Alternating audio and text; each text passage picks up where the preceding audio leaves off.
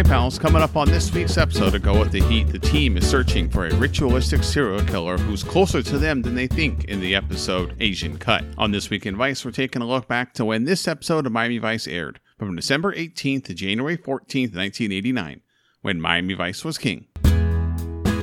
In news, on December 21st, Pan Am Flight 103 was destroyed over Scotland by an explosion, killing all 243 passengers on board. Known as the Lockerbie bombing, pieces of the aircraft landed on homes in Lockerbie, Scotland, killing an additional 11 people. Years after the tragedy, two Libyan nationals were handed over to authorities, and in 2003, Libyan leader Muammar Gaddafi accepted blame for the attack. In sports, on December 31st, the Philadelphia Eagles took on the Chicago Bears and was now known as the Fog Bowl. The fog at Soldier Field in Chicago was so thick, visibility was limited to only 15 to 20 yards, with each sideline and crowd unable to see the field. The Bears would go on to win 20 to 12.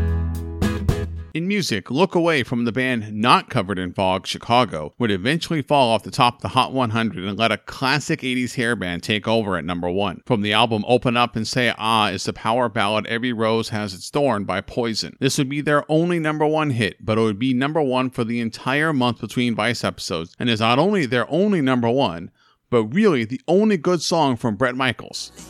You heard me.